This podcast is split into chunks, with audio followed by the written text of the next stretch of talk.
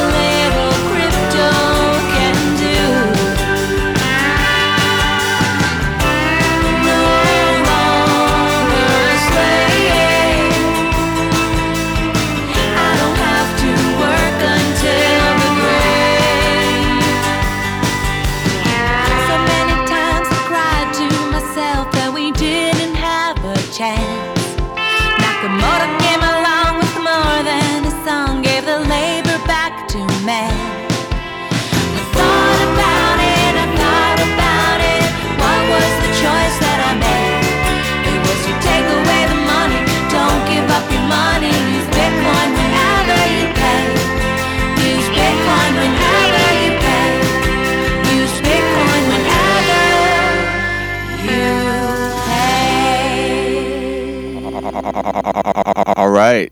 That was Tatiana Moroz, our guest today. A legend. The Bitcoin jingle. Very uh, good song. We're gonna get her break down those lyrics later, hopefully. Um, this is episode 12 of Art on the Blockchain. I'm your host DJ J Skrilla. with, Cynthia Gage. and we are talking to you live from Alexandria, Virginia today in the studio depth charge recording facility, which we uh, record at every day that we do this podcast.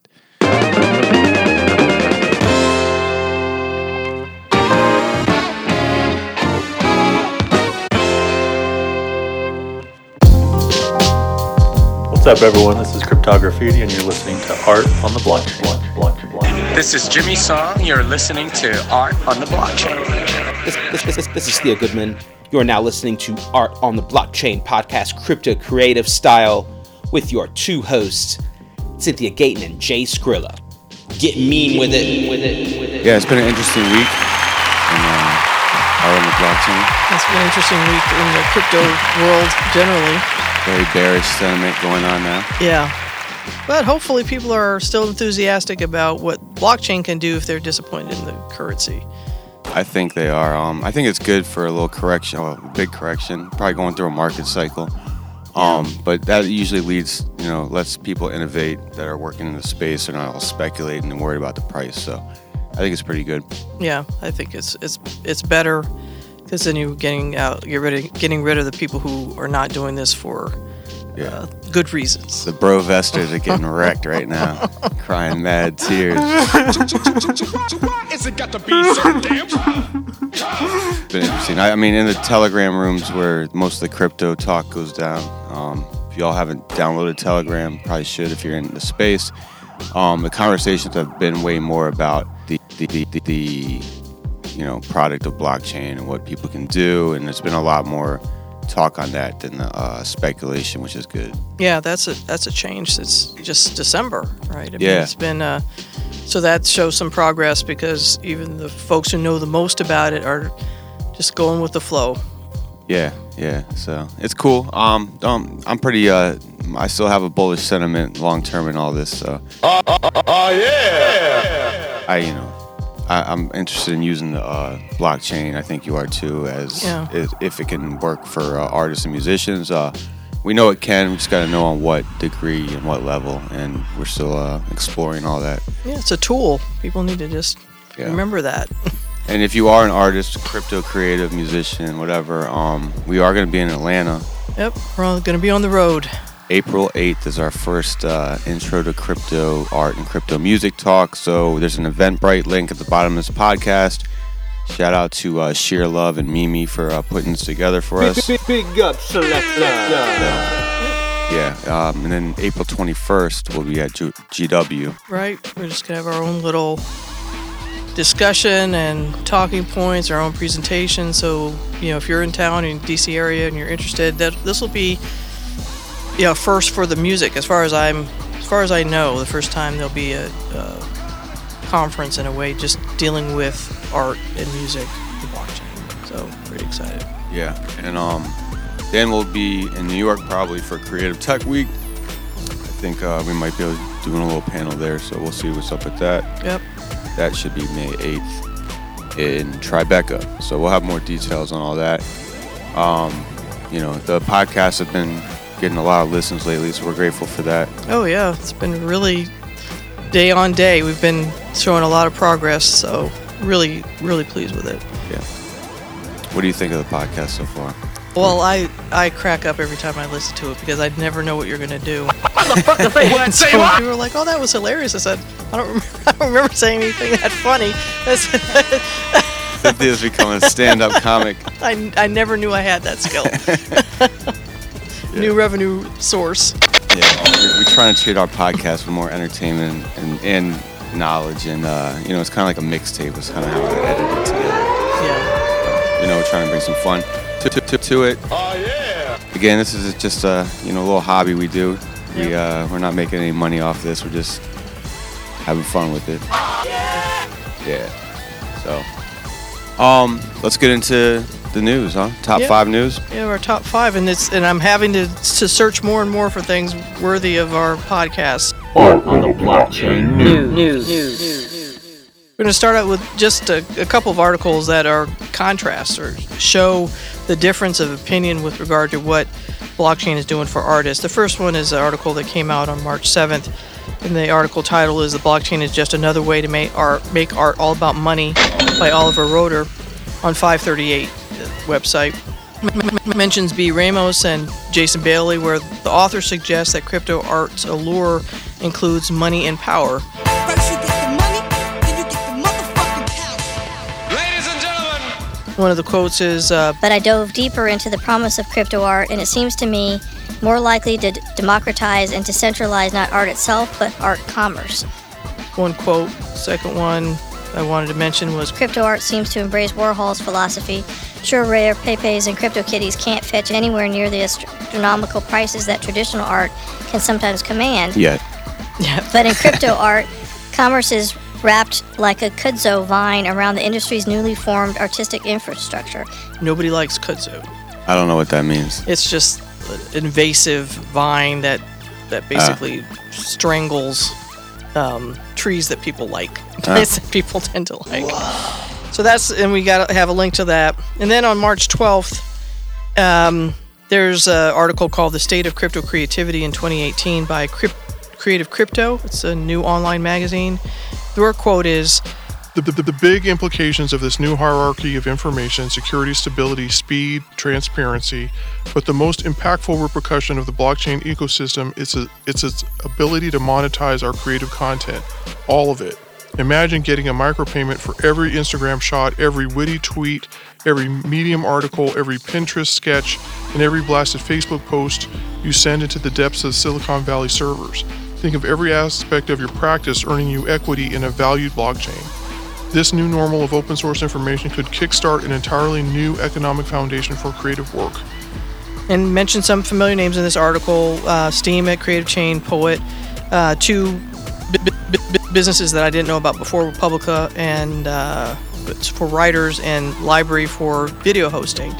So those are two very different positions with um, with the with blockchain and art. So what are your thoughts about this this division that seems to be developing? Uh, I mean, it's just people giving thoughts. Um, you know, I don't think uh, this art on the blockchain is all about you know making money. I think it's just a way to um, do something different with the new technology. Um, it is a way to earn a different form of income. So I think that's kind of what our platform has been about. It's like diversifying how you make money. But you know, the art and the blockchain and all that stuff is all it's all new. I mean, nobody knows where it's going, but uh, I'm pretty happy with the way that it's going right now. I mean, I think there should be conflicting opinions and people that are holding back opinions that it's all roses and you know flowers and stuff. I mean, we, we don't need that in the space. And then uh, the people that are uh, coming at it, you know, like Ali did. He had the two articles. The first article was the rare Pepe kind of stuff where he was talking about it, and he seemed a little bit more uh, uh, uh, uh, into that, and it wasn't as detrimental. The second article where he kind of like tore it apart, which was the one you were talking about, I think, and uh, you know, um, what is, Jonathan Mann did a counter piece also to um, Ali's article, and uh, he has some good points. I mean, we we are artists, and we're looking for ways to that has kind of left us in the digital world, like streaming music. You don't make any money. Like Rock Marciano just put out a record, an album, and he took it off. You know, he I don't even think he had it on streaming. I, I was noticing that Westside Gunn and some people um, they're not on iTunes right now. The one, the songs at least I have in my catalog. Um, a lot of people are doing that. Katy Perry pulled her stuff off Spotify. There's a reason for that because you don't make any money. There's no, there's no, there's no money being made. It's like the music is getting made. I mean, even like right now, we, we, we pay twenty five dollars an hour for the studio. You know what I mean? At, at a discounted rate. Thank you very much. So why is it got to be so damn You know, it's just the artists and the people. We're all paying to give you all this stuff, and it, do it because it's fun and stuff. But it's also oh, something that we would like to, you know, if if you think we're good, you should probably support it. Like Yeah, you know, and that goes along for all the creatives out there. Right. It takes effort. and It takes some skill, and nobody's coming into this, at least in this this podcast, without a background. You know, we we come from whatever we're talking about is something that we know, and that's you know I think has value. I know I appreciate that when I listen to other people who Yeah. come at these things with with a background and some some history. So, some guy just put out a piece or a, a big thing today that people have been talking about, like the um, art of his uh, chart stuff, and it's got like the fancy art, and he made it out of a Bitcoin chart and kind of the bearish sentiment and all that. And I hit him up today to buy a piece because I liked it. I could, you know, not do that. I could be like, oh, that's a cool piece, but I actually like it, so I'm gonna buy it and I'm gonna support him, and hopefully that means he's gonna make more. Like you sup- otherwise if you don't support the artists that you think are good then you're gonna get shitty artists giving you stuff. Like Oh my god! that's where i'm at. That's why every, you know there's a lot of saturation and all that stuff but it doesn't have to be. Um, you know the artists that are making an income stream will continue to give you art if you support them. So that's kind of where i'm at with it. Nobody's buying albums. I mean from the music side especially nobody's buying records. I mean people are buying vinyl here and there but you know, even that is like, you know, even a major artist isn't putting out that many pieces of vinyl. Like, they're not eating off that. No, it's more of a novelty. But I think this, what I'm hoping comes out of this is that it's not so much to to criticize another business model, because if you don't like this business model of blockchain, then come up with something else. I mean, that's that I think is the most important thing about this is making people think, or at least making artists think about different ways, because the old way is not working. Yeah, exactly. It's a different way. So maybe there is another way, but right now, this is the way um, that, not the way, but it's a way. So, uh, you know, if you can uh, make it, Yeah, captures the imagination. People seem to. That's the other thing too is when people really get enthusiastic about it. You can tell sparks are flying, their imagination is is running, and uh, you don't see that very often. Especially when you say, okay, yeah, this is the same old contract for the same old thing, and we've seen this a million times. Um, it's hard to get excited about that when you know that okay, you're still not going to make any money. it doesn't Yeah, matter. and it it's ta- on, it takes on some purple paper. it takes effort to learn this stuff that we're talking about too. So I mean, you know, if you, somebody is making good art or good music and using this technology, and you're involved in the crypto space at the very least, I mean, pay attention and you know, maybe support it if you like it, or at least tip a tip a motherfucker. God damn. That's the thing. The third uh, reminder Creative Tech Week. Jeff was just talking about that. New York, May 3rd to the 12th, 2018. Crowdfunded event with installation locations across New York City. Artists are given an opportunity to install and promote their work. So, just a reminder about that. Something I, that I just found is called the Cloud Gallery. Only accepts Bitcoin Cash, which uh, I don't know why, but that's were, what it says. They were like no Bitcoin, quote unquote, core. yeah, it does accept that. So he has a 3D virtual art exhibit space, so I have a link to that. Um, as we mentioned, April 21st at GW, we're going to do an intro to crypto art, crypto music part two. So we're going to put out some announcements about, you know, people who are interested in doing a presentation. We have, you know, 10 to 5, and uh, so you know, reach out if you want to want to talk or if you're going to be in town. 10 to 5. That's 10 a.m. to 5 p.m. Right. Yeah. Yeah, we uh yeah, we probably need some other speakers to join us, huh? Well, hopefully, you know, there's like there's only so much spinning of plates I can do. I'm gonna juggle. You're gonna spin plates. And we're gonna put that DJ. shit on the blockchain, yo. It's, it's not the way to do it. Do it. That's my top five. all right, good, good. All right, well, um, we have. Uh, all right, so I didn't get all the way through with our intro. Um, actually, we have two guests today. We have one coming in studio later named Thomas Blondette, DJ Tom D. He's a house DJ, and we're actually going to talk to him as a newcomer into this space and what he thinks, what his questions are. Hopefully, be questions maybe some of y'all that are new to this will enjoy because I'm sure you know it- it's good to hear from that side of things. He has a label. He's a very experienced, uh, worldwide, world-renowned DJ, and uh, he's one of my favorite uh, house DJs. I've been uh, rocking with him since forever. Um, so he'll be here, um, and then we have, of course, the legendary Tatiana Moroz, and uh, we'll have her in the studio, or on the phone, and she's calling from New Jersey. And let's get into that. Hello. Tatiana, how you doing? Skrilla. Hey, how's it going? It's going good. Everybody, welcome uh, Tatiana. She's calling up from New Jersey on the phone. Um, she's a legendary uh, legend in the space period of Bitcoin. Um, I think the uh, leg- uh, libertarian movement. Um, she's put out some records, a lot of Bitcoin-inspired songs. In her last album, in 2017, she had uh, the Bitcoin jingle, right? Yeah, boy! Yeah, the Bitcoin jingle and uh, the Silk Road song and song about YouTubing. She talks about Bitcoin as well. It's, she just she's doing the conference round. She's very active in the scene. She has a, um, uh, I think she has a company as well that uh, helps uh, other tokens and stuff come up. Right, Tatiana? Yep, that's right. We do a lot of different things, um, but hard to keep track of them all. Yeah, so you're you're very active in the scene. In other words, um, so let's get uh, started from like where where are you from? Are you from Jersey? Uh, yeah, I grew up in New Jersey. My father is from Brooklyn. My mom is from Warsaw.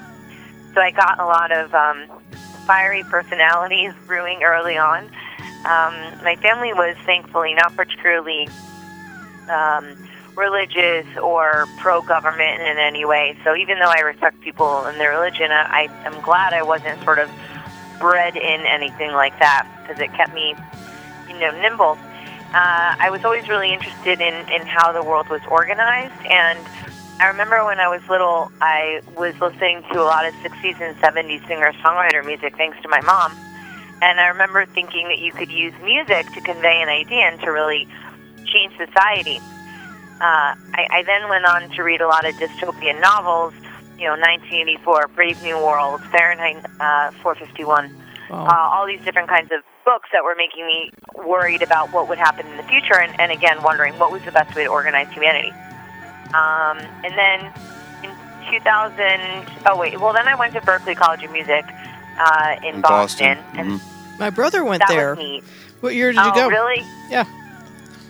Yeah, it's a good school, I guess. It's just I don't know. I get very annoyed that college, music college of all things, is is so expensive because now it's three hundred thousand dollars for four years. Wow. Whoa. For a music school, Musicians I mean, ain't making that kind are of lucky money. if they're making ten dollars an hour getting out of school for music. Yeah. And that's like a real, not a very lucrative career option um, for most people. So I feel like it's a little bit predatory hmm to charge that much. Um, but I don't know. I'm sure they wouldn't really appreciate me saying that. But it's, you meet some good people though, because that's one thing that uh, you always run across the Berklee people. At least he does. He seems to run into them in New York on occasion. So Yeah, I mean, it's definitely a bragging rights. You know, it's almost a little bit like the Harvard or something for music. But I mean, other than that, I don't know. I mean, I think if you if you take advantage of the education, it's there. But I think it's very easy to sort of skate by. Mm. And at the end of the day, you know, music isn't isn't a very lucrative uh, career. So I don't know. Maybe I wasn't really focused very much when I was there too. I think that's actually a fair criticism of myself. Were you partying a lot, or yes, you can if they're. Yeah, you know what? My parents were kind of crazy, and it was, you know, the first time that I was out of the house, um, really truly away from them. I mean, I Right. traveled quite uh, a lot, you know, going to Poland every summer and stuff. So it wasn't like I lived in a sheltered house and I'd never been out of the home, but kind of getting out of that uh, toxic environment was um, was a little bit different for me, a little bit jarring. And I think I spent some of my college years really just trying to, I don't know, adjust. hmm Um, Makes sense. So yeah, uh, but then after after Berklee, I went back to New York and I started managing a lot of different recording studios while I was doing my music career. Yeah, so you you uh you were a uh, studio manager at Chung King, Premiere, and Quad um, Studios, which is cool. I I, may, I might have ran into you at Quad. I used to be up there quite a bit. And oh, uh, neat! Yeah, I mean, I had a great time at all those uh, studios, but it was also really hard watching another uh, person owning it because I didn't think that some of the ideas. I, I don't know. I just I wasn't too impressed with the treatment of the staff by the owners of the studio. right. Um, I thought that, well, I know that they were underpaid. I mean, there was this one studio where a manager shift would get $15 for a 12 hour shift. Not $15 an hour, $15 total. I remember my engineer friend Elite used to work there, and he's he was he, one time he was there for three straight months and didn't walk outside. Oh my God! Yeah, I mean, it's a really, really hard job, but what makes it harder is just the way that the staff is treated. And I, I just felt like there were other things that you could do with the studio model that would allow it to still be profitable. Mhm. Um, but there was a little bit of a lack of experimentation. And overall, I mean, I think the music industry sucks.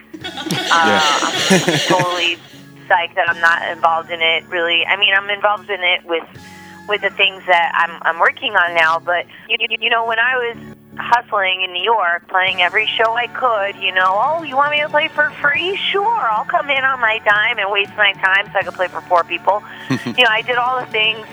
And it was just really, really disheartening. Um, it's not the way to do it. and now I feel like there's been some of that pressure lifted off of me, you know? Mhm. I've gotten a chance to tour around and to sing in different places, and that's all fine and dandy, but I'm more concerned about kind of taking away that that power that the music industry has over the creative spirit. You know, it can make you feel like you're a worthless person. It can make you feel like a loser. It can make you feel like you're not good enough. And maybe you're not good enough. But something about that creative environment um, is really sad and depressing to me. And I think that a lot of the cartel like nature of the music industry itself, in terms of what gets on the radio, Oh yeah. is also uh, very upsetting to me because I think that mankind is missing out. I mean, it's great to have some party music. You know, you're not going to listen to like a deep, meaningful song in the middle of the club Right. but there has to be some sort of a balance. And when you try, you know, when you try and take a more controversial position, like I've I've taken, and some of the other crypto type acts, you know, they have a little bit more of a rebel Mhm. spirit inside of them. You know, you can't really put that out in the mainstream music because you wouldn't necessarily get that music released. No one's going to put that out. You know, 20 years we're at war, and what? We don't have any anti-war songs. That's it. No, all the artists now they all love war. I mean, it's, it's re- retarded. So, um, If you ain't rap, if You you're not rapping or singing about your drink and your two step, you're not getting on the radio. You're not. yeah. No, I But feel what- I, what- I feel you on a lot of that stuff. So for the folk music that you listen to, who is inspired you? Um, well, you know, I mean, I play folk music, um, and kind of like rock or blues, but I like a lot of music from a lot of different um, genres. Mm-hmm. So growing up, folk-wise, it was definitely Cat Stevens, Simon and Garfunkel, Carly Simon, uh, then some Bob Dylan. Not because his voice is so great, but because the lyrics and the songs are so beautiful. Um, and then when I went to college, I got into older music, so I did a lot of jazz music. I loved Billie Holiday and Ella Fitzgerald and Nina Simone, and I listened to a lot of Stevie Wonder. Uh, and you know, just music with feeling is, is really where where I get my inspiration. Mm-hmm. Um, it sucks now because I feel like I want to listen to new music, but I don't even know where to look. I know that the music is everywhere, but when I, I, I can't listen to this, like, I, I don't think I've ever listened to Spotify for longer than 10 minutes. Yeah, there was a article about how Spotify is basically just wallpaper. You know, in a way, you put the because all you're doing is putting yourself in a silo of listening to music that you already know and you already like, and then they play their their AI is basically saying, "Oh, you like this," and so they'll play things that are similar, so you're never actually disrupted. They're asking their fans now to, uh, or their users to um, create genres for them too, because they're clueless. So like Yeah. they're asking. I don't know. It's such a weird. But they're they're I don't know what's what's going on with that, but I don't know anybody that listens to Spotify to be honest with you. I know people in offices, they'll put it on because then they know, well, if you start playing, you know, pavement, you'll still you'll listen to anything related. Oh, you bring in, pavement. you bringing up pavement. That's what's up. well, you know, I mean, I remember when when I was a youngster.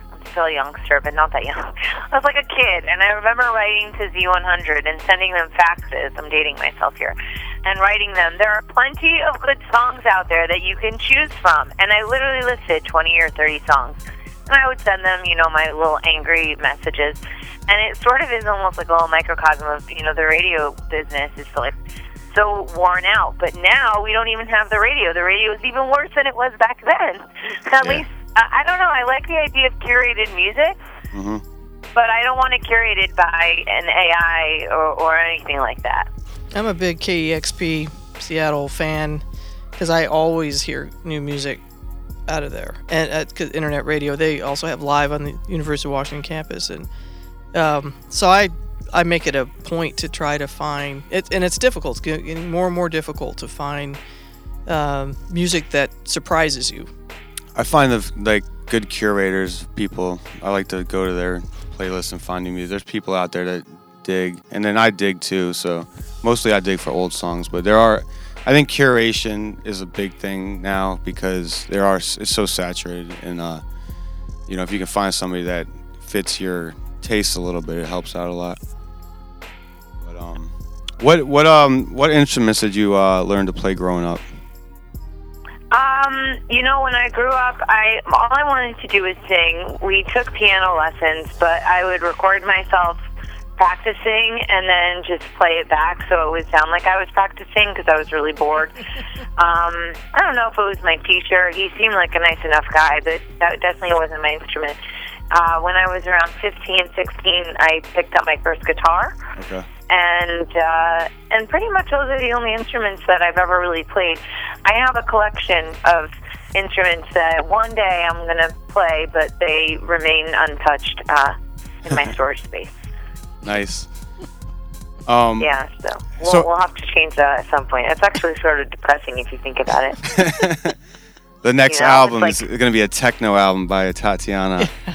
You know what? I want to do a weird techno song. Like I used to listen to some, you know, kind of Portishead stuff. Yeah. And maybe I need to do some weird kind of electronic record. yeah, you need some down tempo stuff. I could hear that. I mean, You have I a voice for it. I'm gonna mess around with it a little bit. Um, I, I want to go into the studio again because you know I'm I'm due for another album, and maybe I'll try a few different things. I, I did a. I don't normally do tons of crypto songs just because I think that gets kind of kitschy, Mhm. and I want it to be real art. But I did do a guest spot with Coin Daddy that was really fun, and it took that Stan song, the Eminem song Stan, and it made about Charlie Lee. Charlie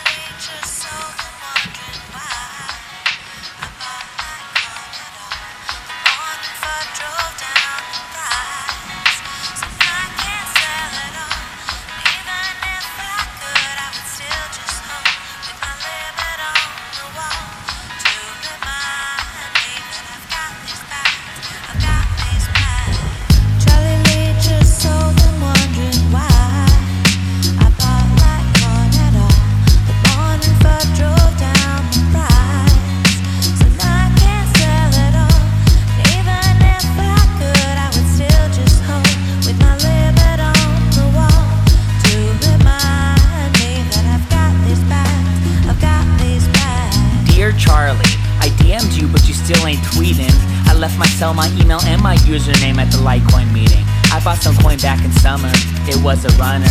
I swear I must have 10x my stack or something. Sometimes I regret shit coins the moment that I buy them. But Litecoin silver to Bitcoin's gold, that shit is awesome. I'm so fucking soaked, I'm talking to Satoshi Lite. I think you're forced to shit, man. I think you're hella tight. If I have a son, guess what I'ma name him? I'ma name him Charlie. Cause crypto has some troubles, man. The community needs you badly. I know you probably hear this every day, but I'm your biggest fan. I even punch out my friend who called your coin a scam. I got a treasure full of Litecoin, cause I trust you, man. I like that shit you playing with Atomic Swap, that shit is rad. Anyways, I hope you get this, man. Tweet me back or G chat me. Respect you badly at Real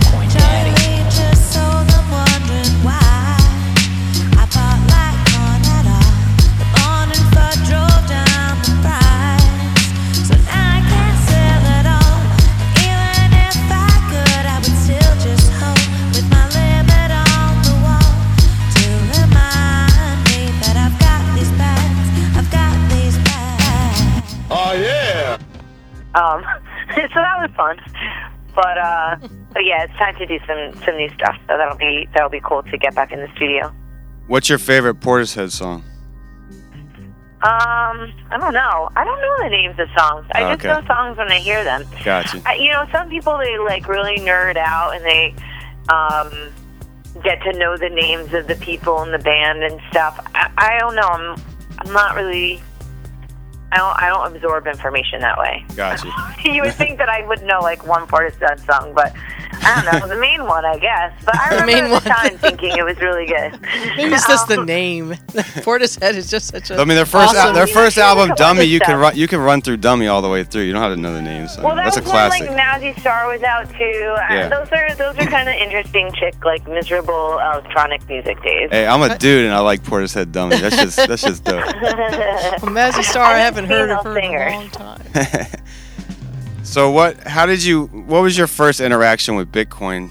Well, in 2011, I found out about the Federal Reserve. So that was to me my, my waking up moment. And once I figured out that they were the arch enemy, uh, I had a, I almost had to work backwards from there. And and I figured that that was the main problem, right? Control over the money. Uh, I became a big supporter of Ron Paul. I traveled all around the country, uh, at, you know, playing for thousands of people. It was an amazing, amazing year in 2012. Uh, I got to sing and uh, even meet Ron Paul, which was, you know, oh, Ron Paul. And then uh, in 2012, my heart was broken because I realized the voting was uh, not real and totally not going to be the way to gain freedom for everybody. When I realized that the Republican National Committee was breaking their own rules in order to keep Ron Paul out of the um, out of the uh, primaries, or rather the elections. I don't know. I forgot the name of the term or whatever. But anyway, they let Mitt Romney take the take the nomination, and I basically checked out of politics. Even though I was still libertarian at heart, I just didn't believe that that, that was going to be the solution for, for people. And around that time, Tony Gallippi and Stephen Pair from BitPay, they sponsored me at a performance. And then they came up to New York and they told me all about Bitcoin. And they told me about it for three hours. They were so nice, and you know those guys are super smart and they're interesting. But I was so bored, and I was hoping that they would stop talking, and they wouldn't stop talking until I gave them five hundred dollars, and then I bought a little bit of Bitcoin. uh, which five hundred dollars was a lot of money for me, and and it was really cool to see it all go up. Uh, and then I got a lot more interested, so thanks, guys. and um, and then in 2013, I uh, went to the Atlanta Bitcoin conference, and I realized that it was very much like the energy at a Ron Paul event, but this time it wasn't even politically charged. It was just people not asking for permission, just building solutions. So as you can imagine, that was super exciting. But I remembered, you know, even though I knew the Federal Reserve was my arch enemy, I still hated Bitcoin. So I figured I had to do something to make it less sucky for the average person. And so I, I wrote the Bitcoin jingle, which people really liked it because it was very anti-war and it was sort of about I think the more important reasons why a lot of us got involved in crypto. Um, and then it was basically, you know, that that was it. Uh, after the Bitcoin jingle, I was full on in the space. So that brings me you a nice segue. I, I wanted to see if you could do a lyrical breakdown of the Bitcoin jingle. Uh, yeah, sure.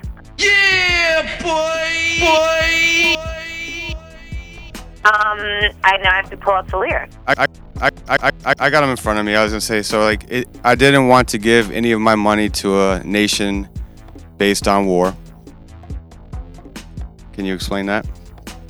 Uh, yeah, the government uses uh, the Federal Reserve to fund uh, the wars that it wages around the world.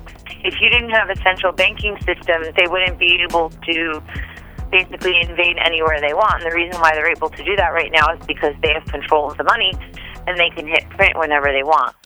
So I think that's one of the main things that's amazing about cryptocurrency is understanding that relationship between government power and, and money and war, of course, because that's you know you never hear people being like super into war. I mean, maybe they'll get into a frenzy if the media drives them there, but most people are not super excited about sending their children off uh, to get killed for some other guy. True. Agreed. Um, I wanted to be free. Nothing holding me back from where I want to go. Uh, sure. So I wanted to make sure that I didn't have to get limited by borders or by arbitrary rules set up by government. And it was it was to take away the money. Don't give up your money. Use Bitcoin. Bit, use Bitcoin whenever you pay. Use Bitcoin whenever you pay. Uh, that's just a reminder to people to make sure that this is, you know, all your votes are not going to do much, but when you when you use Bitcoin every single time you do, that is a a one dollar less that the state gets to use against you. I didn't want to waste any of my time working for the government. Yeah, I don't want them making money off of me. so listen, listen, I'm not advocating that it's not paying your taxes. We all got to pay the tax man, otherwise they'll come for us with guns. But that being said, um, uh, when you when you participate in the U.S. dollar system, then you're allowing them to inflate that money, and then that's something used against you. which is kind of you go into it no longer a slave i don't want to work until the grave um, so many times i cried to myself that we didn't have a chance nakamoto came along with one with more than a song gave the labor back to man can you explain that last So uh, that that's actually one of my favorite lines in this song because you know, for me, I my entire life I've considered music to be the highest form of expression. It is the strongest power that I know uh, in order to really impact the world. And then, and and that was my biggest way to fight the power, right? And by taking on cryptocurrency and realizing what that could do, it was even bigger than what I had already known before. Um, because it was an actual action. I mean, you need the music because the music feeds the soul. But if you want to create a change, a song's not going to be enough. You need to come Yeah. up with like uh, some real solutions. So I love that cross section now between technology and music because I, I hated technology so much before, and now I realize how empowering it is to the very goals that I have. Oh. that we all have. Who, who do you think um, who do you think Satoshi Nakamoto is? Uh, I don't Or- know. or I heard it's Hal guy. Uh, that sounds about right. I think that they're like suing Craig right now. I don't know. I don't. You know what? I like it that I don't know who Satoshi Nakamoto is. That's a good I don't answer. know. I like the surprise. I think it's good to have a little mystery in the world. Yeah, all right. So you released um, Tatiana Coin in 2014 after building uh, with uh, Adam Levine, who was our first guest on this podcast. Shout out to Adam uh, about a year ago. Oh yeah, it's sweet. You used the funds of Tatiana Coin, Coin to put out the album last year, right? Yeah, exactly. So in 2014, we created the world's first ever artist cryptocurrency. We were going to do it on Mastercoin, uh, but then we ended up going with Counterparty, uh, and it was really, really hard and um, really weird to make. I thought it was going to be really easy and I was going to get all the glory. But really, there wasn't much glory at all, and uh, most people thought it was kind of stupid. um, but we did raise uh, we did raise a fair amount of money, and I do get to be the first in the world, so that's fun. And I used it to fund my album, Keep the Faith, um, which we recorded also in 2014, but I didn't put it out until 2017 because number one, I, I had some financial uh, issues come up, but uh, also I wanted to have the the artist uh, the album come out at the same time as the platform. Because when we made Tatiana Coin, it was almost like having a car but not having any roads. So Right. uh, Adam and his team had to build them in order for us to have a real testing ground for artists to uh, to interact with their fans. And so the guys they went on to sort of build that over the past few years. I don't know how much did you guys get into Tokenly when you and Adam spoke.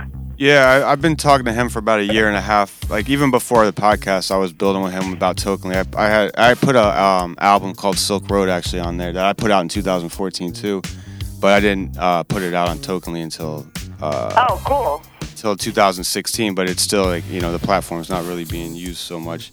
So, um, but you know I like I like the ideas that Adam had. Me and him were shooting ideas back and forth for a while. Um, but yeah, Yeah, I, I remember him talking about you, you know, being on the platform and such back then too. Yeah, so we were hoping to put out Token.fm and, and Tatiana, like, you know, the record all at the same time. Yeah. Unfortunately, the platform takes four billion years to make, uh, which I also wasn't really. I, I don't know. I mean, I, I don't have any experience in the tech world, so I don't know that these things can get delayed. Uh, so that was a little bit of a learning curve. And then, you know, we when I put out the record, I called it "Keep the Faith" because, you know, when you when you work it with people that you you think that you have a ideological alignment and they end up being you know scammers or sketchy or not really living up to the words that they speak you know it can be very very disheartening and and I went through a lot of that um, so at the end of the day though I can only do you know I, I can only keep the faith so that's Yeah. why I called it that and then I, I did a song called The Silk Road and, you know, became very good friends with Ross Ulbricht. Mm-hmm. So I became friends with his mom first and then his sister, who actually is the CMO at my marketing company, uh, Crypto Media Hub. But anyway, so, you know, me and Ross, we became friends and I came to visit him and uh, I sent him some photos. And one of them was a photo that had been taken by Judd Weiss from, uh, he's like a famous libertarian photographer. And so for my birthday, Ross drew a picture of me from that photo and he sent it to me. It was hand drawn, and I decided to use that as the album cover because, you know, the reason why we made Tatiana Coin is because I don't believe that artists have the right to free expression, and you can't have free expression if you're beholden to corporate interests. Um, so by creating an album that has this controversial album cover, it sort of underlines that look, if I had a major label, I probably wouldn't be allowed to do this, or they'd try and stifle my message. But the drug war is a crime against humanity. It's a crime against the poor. It's a disgrace, and if I'm not going to call it out, like well, people have to call it out. And if you're an artist, you get away with all sorts of stuff. You can say all sorts of controversial things. Right. So if I a bank, I can't say anything. I have to, you know, just toe the party line or whatever. So artists have to speak out because who else is going to do it? Um, and that's what people are looking for is they're looking for that truth within, within their music. And I think that's actually why the music industry, you know, has, has struggled over the past years is because, yeah, well, if you guys stop putting out crappy music like Britney Spears, maybe people would want to buy something. you know, who would, who would want to pay for this crap? So you, you I mean, Um, you're you're a revolutionary artist. That's that's kind of your platform, right? Yeah, I mean that's definitely my bag. I would say. I, I think even before I knew I was a revolutionary artist, I felt like, shit, take down the man. um, but you know, I mean that was that was what really inspired me. Think about it. I heard a song by Cat Stevens when I was, you know, ten or eleven years old, and and that I count that as one of the main reasons why I'm here today, why I do what I do. So look at that power of music right there in that small example. Yeah. Uh, music can So speak that's volumes what I'm hoping sure. to do is hopefully, you know, create an environment where other artists they can be free and, and you know, speak out and say what it is that they, they, they think is important. Um, and yeah, sometimes that means artists are going to say stupid things, but maybe there could be a little bit more diversity in the, you know, it's almost like there are certain things that are approved controversial messages now. Um, but I think that there should be not, I I think it should be a little bit wider uh, of a dialogue with people. Uh, and I feel like the music business is, is pretty homogenous. Indeed. We have another question. What advice would you give to musicians looking to get into this space? Basically, you know, how to earn and gain exposure. What are some, you have any tips or advice on that? Make money. no, I'm serious. You know what? If you don't have money, you don't have shit. Excuse my language. I shouldn't curse. No, you should curse. We want all curse. This is a very edgy show. We're not some fucking technical talk about fucking bro bro vesters. All right, we're talking real shit here, Tatiana. Oh my god! God! god. All right. Well, what I'm thinking is is make money. Find a way to make money in the least amount of time possible. So you don't want to like waitressing is good because you could pick it up really quickly, but your body will burn out from that. So one example is buying cryptocurrency. You don't even have to do anything. You can just sit there and hodl, and, and hopefully it'll go up.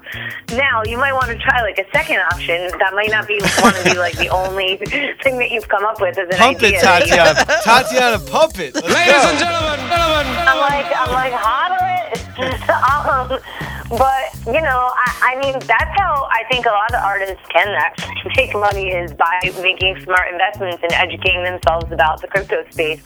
Um, and also find something really distinct and unique about you. I mean, it seems really cliche and cheesy, but I remember when I left school, you know, I was a singer songwriter chick in New York.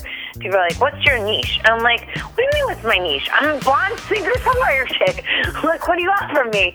And uh, and and I didn't know until my niche ended up being, you know, my revolution stuff, and that was really, really authentic for me.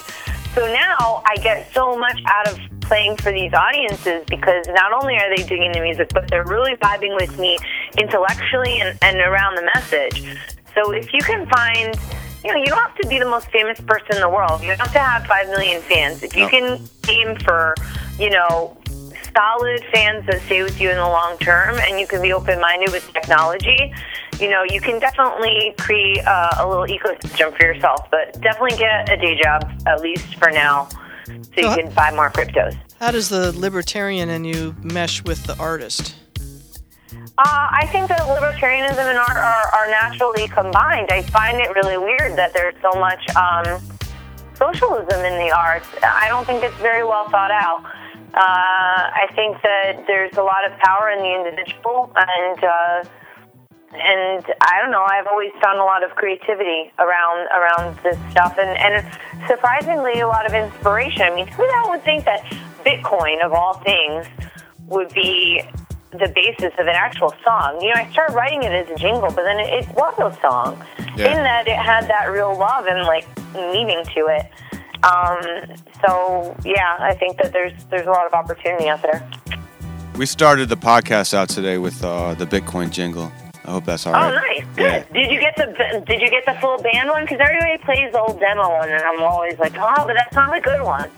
Uh, the one on the iTunes is the one. Oh, Okay, so that's like a real one, I Yeah. think. Well, it depends. Yeah, I think so too. Yeah, I think that's the real one. Um, all right, good. Yeah, I always I've got like all different versions of things. It's hard to keep track of this stuff. Yeah, I agree. Um, so back to uh, you're, you're pumping the uh, coins. What is your favorite cryptocurrency besides Bitcoin? Obviously, you're a Bitcoiner, but is there other Uh, cryptos that you like or tokens? Uh, sure. Uh, so I work with Zencash with my company, Crypto Media Hub, and I have a lot of Zen, but that's because I just really like the project, and I think that what they're doing is really cool, and, and I think that the team is really um, genuine. You know, like I love them as people, as human beings, which is maybe not the best way to look at business, but it is important to me in business that, that there's people that I that I genuinely connect with.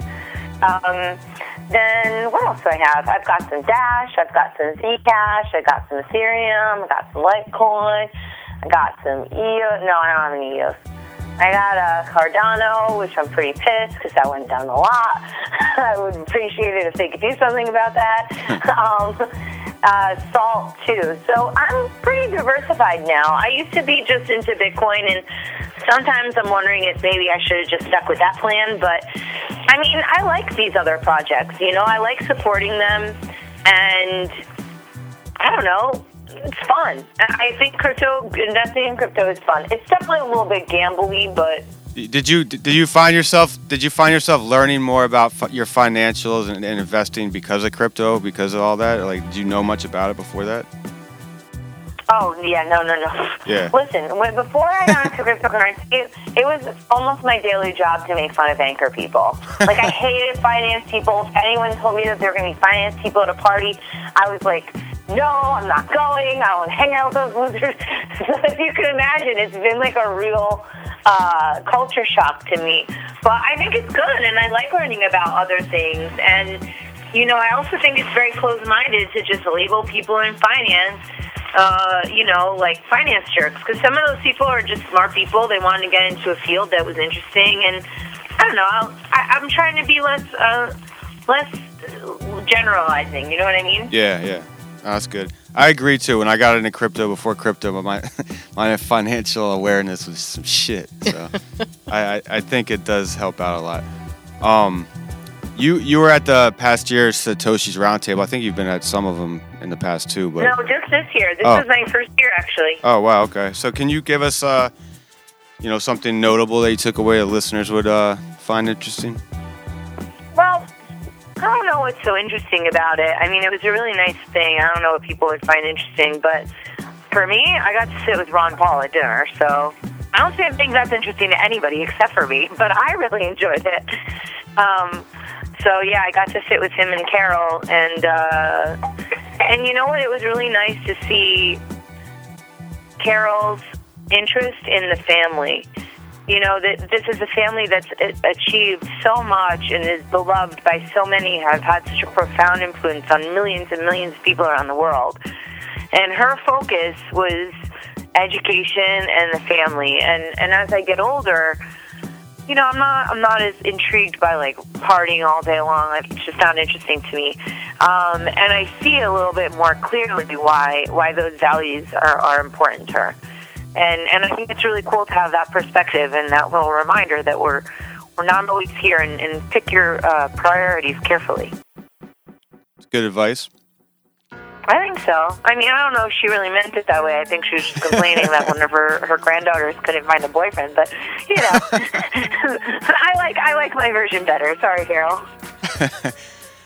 All right. Um, what what is what's your most memorable Bitcoin moment? And it goes a little something like this, this, this, this, this, this, this. Hmm.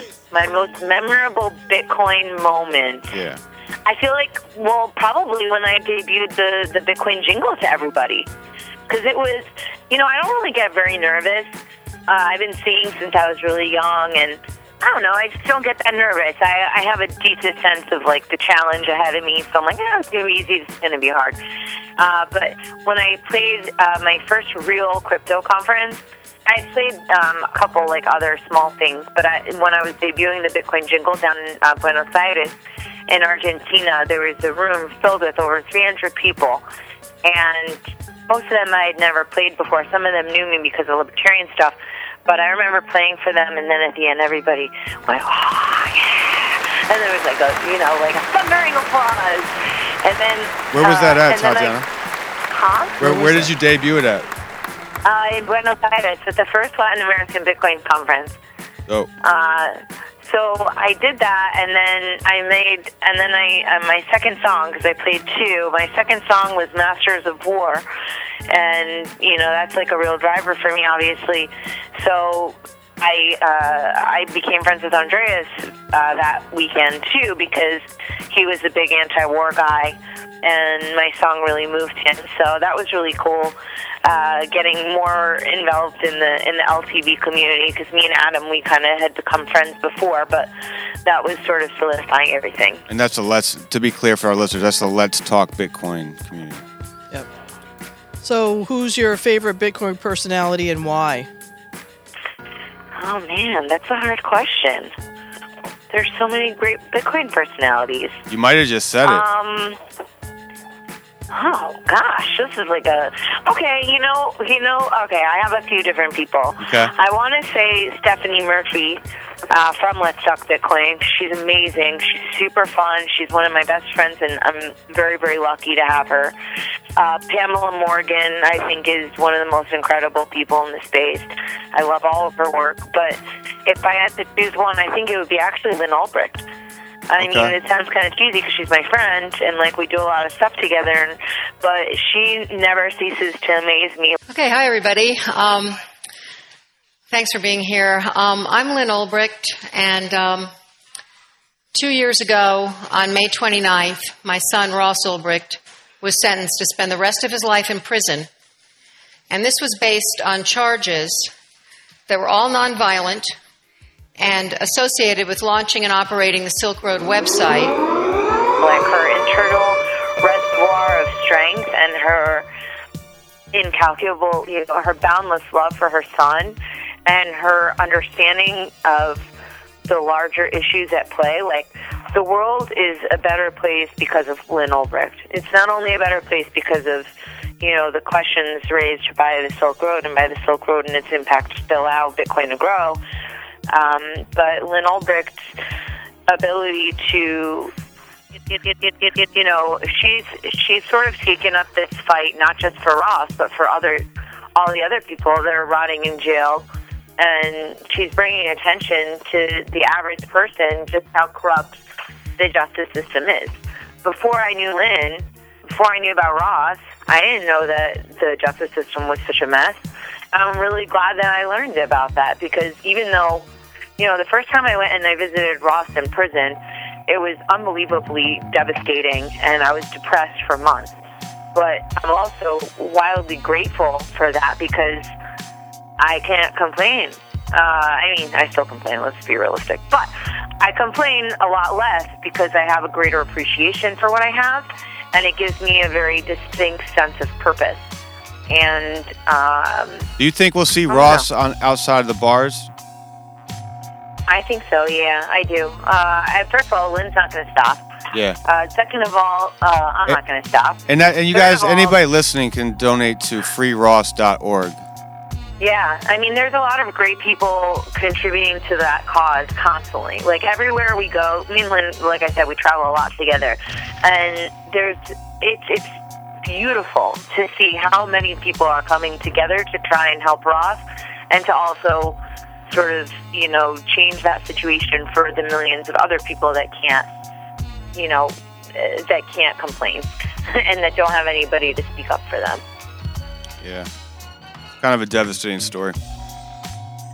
I yeah, think well, it is, but you know, luckily Ross is really strong, and um, he really uses his time in there to improve himself and to improve the life of others around him, and to try and have a positive influence on people outside. Mm-hmm. So he's definitely, you know, it's like his life is is is worth something.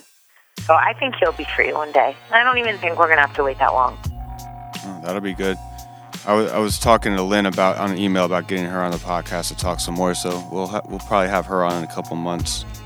Oh, she's great. You guys will have a good time. It's a little bit of a bummer, but Yeah. um, It'll it's be a really wild ride what's gone on with that case, and, and so much that people don't know about. I mean, I've seen her give that talk like 30, 40 times at least, and, Mhm. and then I always learn something new. So I like to think of myself as a little mini expert uh, on the trial.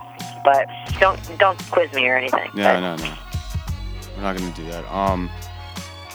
So, um, what are your thoughts on the people who say there aren't enough women in Bitcoin and crypto? Oh, that's horseshit. I mean, I think that there's a ton of women. I Yeah. know a lot of women. I know I know some seriously amazing badass women. I know some of the coolest women I've ever met in my life in the crypto space. Now, I'm lucky because I get to hang out with all the, you know, fun people at conferences. I get to do the conference circuit, so maybe I get like a different cross section. But I mean, are there a lot of bros? Sure. Are there guys that are trying to scam chicks and you know invite them to a work event and then they they think it's like you know a job interview and it ends up being a date or worse? yeah, there's a lot of that. But I don't know. I mean, you gotta brush it off, ladies. Tell those dogs get back in the yard or something. I don't know. But I, I think it can be a little bit disheartening. But I think that there's a lot of kind of you know backlash against the creeps, which I think is good. And then hopefully that's not you know too hysterical because we don't want to scare the guys away completely. So I think that. uh you know, it's not even in the crypto space. Like the world has like a weird, weird uh, conditions between men and women. I think everybody's got to, you know, smoke a peace pipe and chill out for a second, because otherwise nobody's ever gonna, nobody's gonna end up making babies if everybody doesn't cut it out. So. Um, I know that doesn't really have much to do with Bitcoin, but I just think like men and women's relations have really deteriorated over time. And I think it's hard to have those conversations without people getting really, um, I don't know, offended and then closing their ears. Are, are you yourself on the market, Tatiana? I am, although I'm not really sure how much I can give to a relationship considering my travel schedule. So that's something I, I need to maybe adjust a little bit, but I haven't adjusted my, my travel. It's a little hard when everything is popping off. so it's good that there's all this hap- stuff happening that's awesome, you know? Yeah, yeah. Well, fellas, you, fellas or ladies, I'm not sure. I'm not gonna either way. Um, you heard it here. You know, Tatiana's available. So if you can, you- if you can be wine flexible. and dine her and be flexible, then uh, Yeah, Yeah. good. You have your own applicants. Info at TatianaMoroz.com. no. Actually, I said this on a show the other day, and somebody actually wrote me, which, I mean, was very sweet, but, like, he didn't even include a picture. I'm like, how am I supposed to try and make out with you? This is, you know, like, it's like a guy on Tinder. Like, who's a guy on Tinder that doesn't have a picture? He must be the most hideous monster on earth. Or just a really handsome guy Or he's that is under out of touch 18. with reality. He's like, I want them to want me for me, not for my gorgeous abs. it's like, no, honey, we want you for your abs. Put that picture up there. right, do you find a guy more attractive if he has a big Bitcoin bag? if he has a big Bitcoin bag, I guess so. I don't know. You know, I mean, obviously, it's it's great to see a successful man, and I and I admire ambition, but. I'm not the kind of chick that just goes for money. Do you know what I mean? I've never Yeah, been yeah. that way. In fact, I'm usually like I, I I make mistakes in that regard. I think in my relationships, like usually I'm the sugar mama, which is laughable because it's not like you know musicians are making tons of tons of money in order to warrant that. But yeah, right. That's interesting. Um, what? Uh, let me get back to a little bit of crypto music. What? What is? What is the future of crypto and music? Do you think cryptocurrencies and Uh, Bitcoin and music? Well, I mean, I would love to see the project that me and Adam have been doing uh, for four years now come to fruition, and and some sort of variant around that. Uh, I think the music industry itself is kind of slow to adapt new technology sometimes, um, but it's ripe for disruption. So, I mean, I'm going to keep an eye on it, but I'm not, you know, you can't save everybody. So, hopefully, people will catch on fast. And I think that artists should be willing to do that. Like, one of the main reasons why I wanted to do an artist coin was because I think artists should be the should be the, the people talking about Bitcoin because they're the communicators. They have really deep relationships with their fans.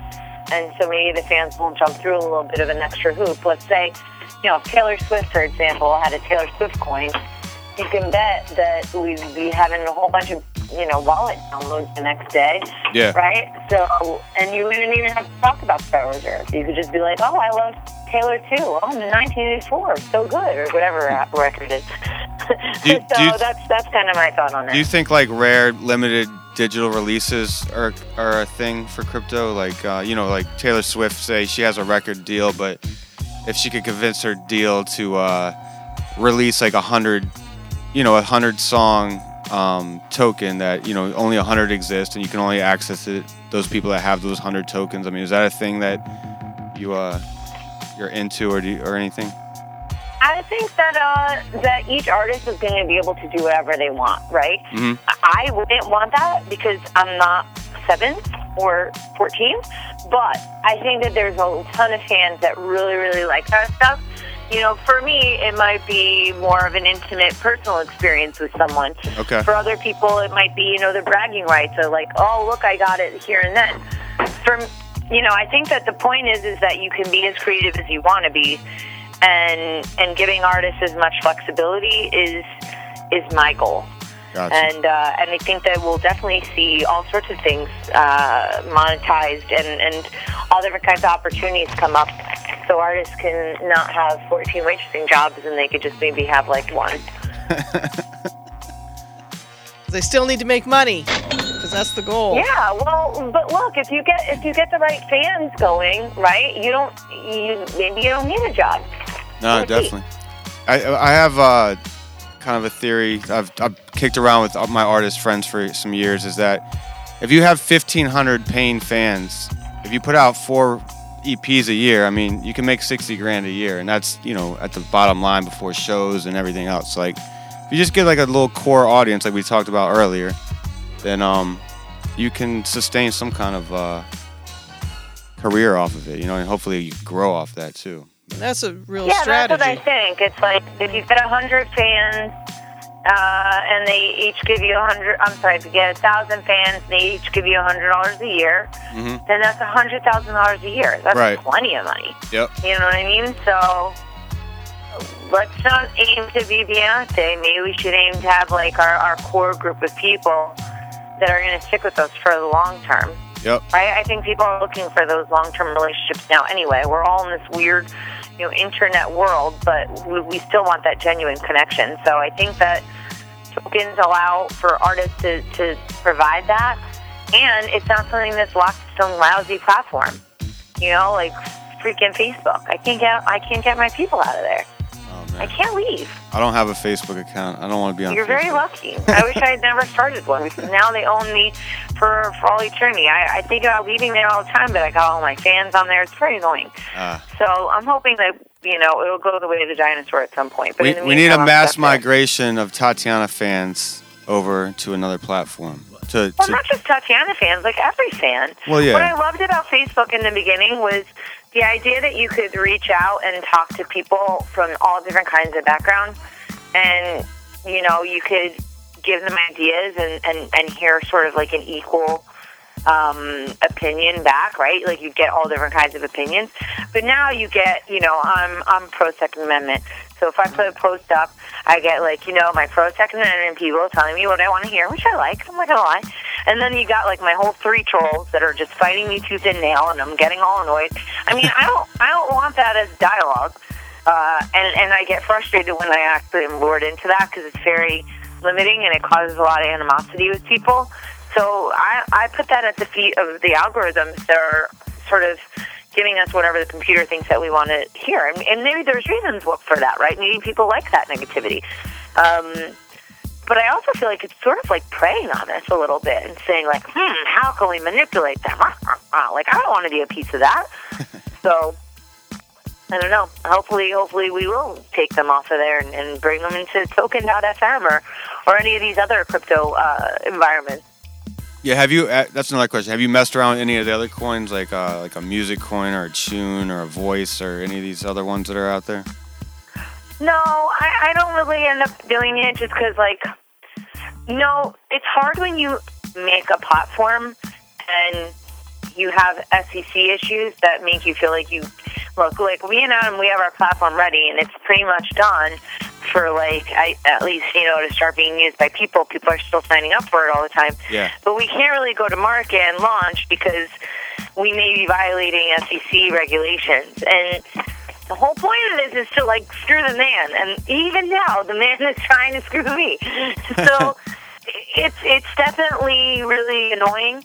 Um, so when I see other projects and they make claims that they're doing this, that, and the other thing, I think that sometimes they're not making a good legal decision, but maybe they have more money so they can like take that risk. You know what I'm saying? Like if somebody, if I try to do something, I have to pay money in order to, uh, in order to like put it out there, and then I have to pay money to a lawyer. And if I don't have money to a lawyer, then I'm not going to put it out because I'm screwed, right? I'm like dead in the water. Yeah. Um, so yeah, I guess I'm just looking for for a little bit more cushion, and then to be able to put it out.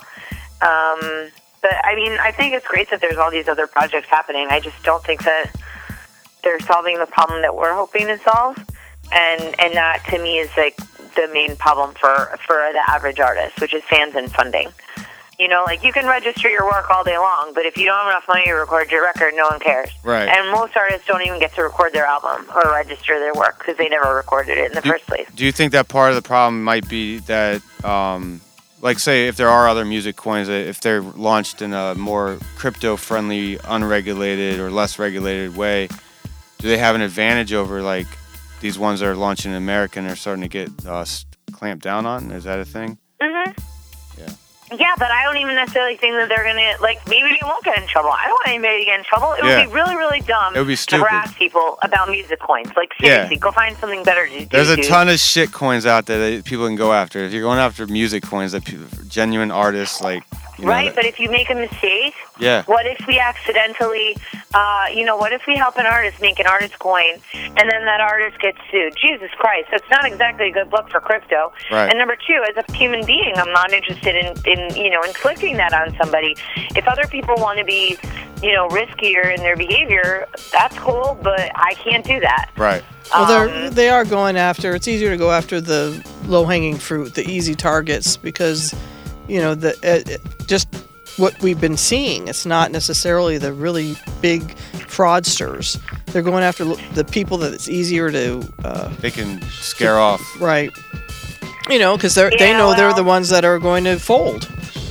You know, Well, you're I, I always try and stay on the right side of the law because I talk a lot of smack, uh, and I'm not a I'm not a happy citizen.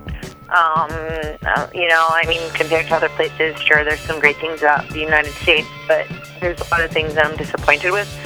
Um, that being said, in order to preserve that free speech, I like to try and keep things really nice and neat. Yeah, yeah. Um, so hopefully we'll figure out some resolutions and be able to bring that out to people because, um, you know, I have Crypto Media Hub and I like doing that and I like marketing and doing stuff for people in the crypto space. But you know, my heart is in my heart is in music for sure. All right. So, um, anything you want to uh, shout out or promote? Uh, Crypto Media Hub, Tatiana Coin. Um, what, what else can we uh, plug you here before we get out of here? Sure. Um, well, there's uh, the Tatiana Show, which is my podcast. We should do a trade. Yeah, let's Y'all do that. Come on mine. Yeah, yeah. I was just watching your one with uh, on March 14th. That's today or yesterday, I think. Oh yeah, that was the ladies one. Yeah, there yeah, Some, all the ladies. There was some crushing going on. We were like, no more. The Stop ladies in the house. That was Yeah. unless you're cute, in which case there's some really confusing rules about that. No, I'm just kidding. I'm not really kidding though. all but good. um, you know, I, I find those inter- those issues to be infinitely interesting. But um, but we'll leave that for another day. Yeah. Um, if people want to check me out, they can go to TatianaMoroz.com. Uh, they can check out CryptoMediaHub.com, and I'm on Twitter, Queen Tatiana, uh, YouTube, and all that stuff. So, you know, I'm on there. I'm hanging.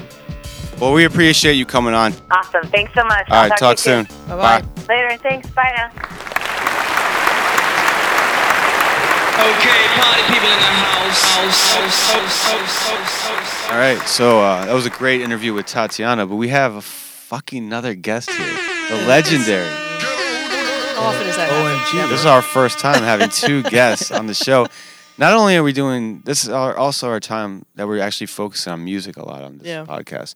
We have DJ Thomas Blondet, producer, label owner. Um, one of my favorite house DJs. I've been listening to him for like 20 years now. He's the man. Um, Well, thank you. welcome. Thank you. In Glad stu- to be here. Another in studio guest.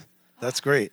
We like to have in studio guests. We do because it makes the conversation a lot more lively. Yeah, yeah, yeah. Yeah. So, um, Tom, you are newly into crypto a little bit with uh, Very on- new. on- on- very, very new. yeah, especially on the uh, actual use cases with the music, right? Right. Um, before you had, I could think you'd bought some Bitcoin or Litecoin or something off Coinbase, like Yeah, uh, yeah. and got some investing going on, uh, some low level Very stuff. light. Very light. and when I, I approached Tom, uh, and um, you know, uh, Tom's always been a guy that's kind of interested in doing different shit. So I, I reached out to him about some, you know, what he thinks about some of this stuff, and uh, we've been chatting and uh, meeting up and talking about it. And uh, yeah, so basically, we want to get his perspective as a new, no, as an artist that is successful already, that's entering into the crypto space. So maybe it'll help some of our listeners that uh, want to get into it. He's going to ask some questions, maybe uh, talk a little bit. I mean, what what's your label called? Uh, Rhythm and Culture. Yes, Music. yeah, it's very nice. Hey, you like that name? Second Sky is one of the um, Uh, one of the artists. Yeah. one of the artists on there. Y- yourself as well. Myself. What do you consider your music these days that you're making? Um, these days, uh, mostly like house music and some other electronic, eclectic forms of. Let's get into a track real quick.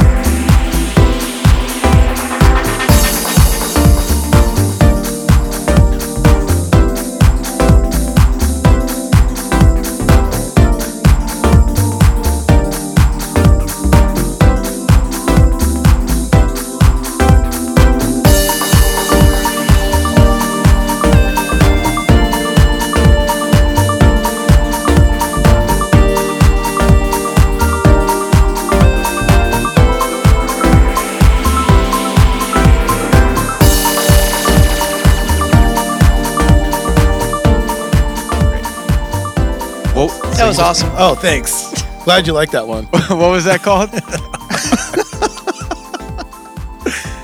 um, I don't know. Your most recent? Yeah, the most recent one that just came out. So yeah, we do that post edit, so everybody listening is gonna be very confused. so weird. But it was awesome. Oh, thanks. so yeah, dude, what um what give me a question or me and Cynthia a question. What what do you what's going on in your mind with this stuff with this Oh, with the cryptocurrency stuff. Um, I mean, like one of the first things that I, you know, I signed up with uh, MusicCoin, and I put like one song on there. So I was Mm-hmm. Like, you know, let's see what happens. I don't know what's what it's gonna do, or you know, I don't know. So I uploaded a song on MusicCoin. Was it easy process or hard? I thought it was pretty easy. Okay. You know, you just have to like give your email address and username, password, blah blah blah. And uh, so I uploaded a song, and then you know right away, like a couple of people are like, "Hey, you know, great song, blah blah blah." you know, and then you can see that it starts actually collecting plays, Mm-hmm. and then it starts collecting Music currency. coins. Yeah, music coins. Do you get a music coin every play, or how many do you get? do you Uh, know? I don't know how many coins, but it shows you like U.S. dollar. the worth of those coins, Yeah, so I guess like one play was like two cents or something like that. which is considerably better than a Spotify stream. You get that. At, like, I a guess. I mean, I've never plays. looked at like the in how much like an individual play. I- I- I've you looked. and I just they look at totals. like, I'm not gonna look at these like long like PDF files. Next of- next podcast, I'm gonna bring I'm gonna bring one of our distribution things, and I'm gonna read through all the fucking point zero I, zero I- something. I should do that too. I'll awful. do. We can compare. Yeah, it's very. There's certain platforms Look, I you made might get negative point zero half zero a cent on one. You're giving you them get money. Point Yeah. zero zero six. I, I see a lot of point zero zero sixes. It's the I- smallest, the smallest amount. I mean, I've never seen anything that's like one song is like 50 cents or Nah, something, you know, something like that. You know, it doesn't, it's nothing like one play on like Spotify or something is like, Yeah, you need like 20 plays to get a cent, I think, or something. Maybe not that much. Maybe 10 plays or something. maybe more. Yeah, I don't know. It's something terrible. Because I, I remember I saw, like, I read an article about um, Pharrell that he had like so many play, like millions of plays or mm-hmm. something on Spotify, and he only made like 20 grand or something. yeah, like 20 grand Yeah. off of it or something. It was like something We were like, talking about how do you- earlier. how does that happen? Katy Perry pulled her shit off Spotify because of that. Yeah, because it's like, What's the point? what's the point? Yeah. So, I mean, so do you see a benefit in uh, putting yourself on platform and earning cryptocurrency? Um, I think so. I think I should upload like more songs to it. I when did, just when did you do it? I I think around a week, a Oh, week ago. okay. Mhm. And I haven't checked. I haven't checked up on it because I don't want to. I kept like you know the first couple of days. I'm like, oh, it's up to 32 cents now. you know, people are listening to my stuff. You know, this is starting to become worth something. But I don't. You know, I think just having one song on there, you know, it's not gonna make that much. you Right, know? right. So I'm thinking like you know maybe if you put like your whole entire catalog on there, maybe Sure. then it'll start adding up. You know, a little bit more. So I think the more you have on there, the better off Yeah. it is for you. You know, as an artist. Did, did you go and listen to anybody else's music on there? Um, I did. Anything good? I mean, I just looked at a couple of things that came up, like on the main, you know, on the main page, or like they have like a featured artist or something. I mean, Was any of it good? I mean, I think it was probably like well done. It wasn't like you know Right, the, right. so the feature, at least the featured artist at the time wasn't like somebody that I was I'd probably like listen to personally. But you know, there's other people that that music is probably Mm-hmm. you know people like would like it. You know, but um, I did get an email from them that they were interested in doing. Uh, they wanted me as a featured artist Cool. on there, and uh, but you know you have to like set up like uh they want like a certain picture size and Mm-hmm. frame or whatever. Because I think I looked at your Jay Skrilla page, Mm-hmm. and your your page is like all set up and like I set that up like o- over a year ago. I had a Skype interview with Brian. I think his name is Brian Byrne, the uh, the ambassador startup guy from that. And uh, we talked about that. And From set Music up- Coin? From Music Coin. We Oh, talked okay. for like a half an hour, and uh, I set up. I, I that was during the, the first you know release that wasn't public, I think. And um, Okay. I haven't been able to log into my account. I think I lost the password, but Okay. yeah, I think I have like three dollars and change. Last time I saw it sitting there for like two or three songs I have uploaded. So yeah, because which is uh, honestly kind of weird that it shows that on your main page too. Yeah, So like everybody can see like, wow, this guy made thirty two cents. you know, so that's it's like good. It's good and bad because if you had, I mean, would you rather them know the thirty-two cents or the fifty thousand dollars? uh, 32 cents. but, uh, you know, that could be a problem too in the future, you know, if it starts to make a lot of money or whatever. And, you know, yeah, be, you don't want uh, baby mama drama coming like, oh, I saw what you made on, uh, That's a good on point. Music Coin, Yeah. you know, like. Because usually blah, blah, block blah. explorers and crypto is uh, kind of pseudo anonymous. It's just connected to like a public address, but the public address of Music Coin is uh, for you and me on that is uh, definitely our names. Right. Yeah, yeah. No, for sure. Yeah. And, uh, you know, I, I'll probably, I think I'm going to upload more stuff to it too. Because I think, you know, just one song on there is like, Yeah. I'm not going to do anything. It's- but I, I Did they restrict how? Did are all your songs that you put up, or you're planning on putting up everything you own and everything you wrote? Um, It's all owned by you, so I guess. yeah, yeah. I mean, it just uh, it's just my you know songs that I've made. Okay. You know, but it looks like it's uh, it's more catered towards like an individual artist, not like a record label. Yeah. Because I looked at, on that too, like because I was like, well, I have a record label. You know, maybe I can just Mm-hmm. put the whole record label's catalog on there. But it it you know it's just made for like an individual artist. Right. And then like if I did a song with you or with her, and then if she would have to actually Who's her and she? Oh, the Layla's audience here too. see. Yeah, Yeah. sorry, Layla's Welcome, here Layla. too. So Layla's a singer as well, and you know we'll collaborate on different projects and stuff, and she'll sing on. So let's say I did like half the work on the song, so fifty percent goes to me, fifty percent goes to her, but she would also have to open up like a music coin account. Yeah. And then it would. But that's kind of cool because every 50-50. every listener would automatically go to both of y'all, right? Yeah, Like, you don't have to do that. The the I mean, I haven't done it. You know, I haven't set it up like that yet because no, nobody that I work with or that I've collaborated with is on Music Coin. Yeah. But once that, ha- you know, if she joined, which she probably should. Yeah. Yeah, and I, we're not we're not here split the pump. 32 cents. We're not Yeah. we're not pumping music coin by the way. We're just talking about coins, and it Yeah. just so happens that we Yeah. both have uploaded that. Exactly. Yeah, I, I don't own any music coin except for the one Well- that are sitting on the site I can't access. 'cause Right, I lost right. my password. Oh, well, you know the guy. Just yeah.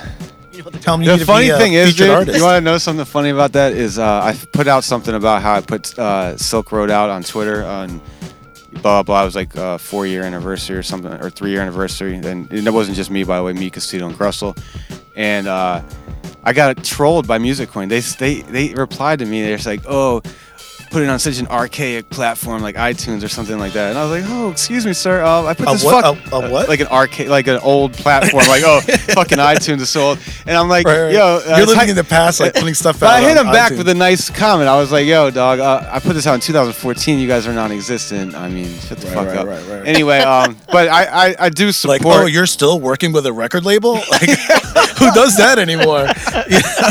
I felt, I, felt, I felt a little weird about that, but hey, we're I still, mean, but ta- that- but we're that still makes talking about music coin on here. There's no It's not shots way to fired. do Yeah, it it. is what it is. Yeah, no, but I mean, it makes sense. I mean, I, I see the future for, you know, making the artist even more independent. You know, not having to worry about a record label and, you know, how much money did I get? Or just, it's, you know, how much do you owe me or blah blah blah. You know, because Yeah. there's a lot of, uh, you know, a lot of expenses that goes on behind a record label. You know, Sure. artwork, distribution.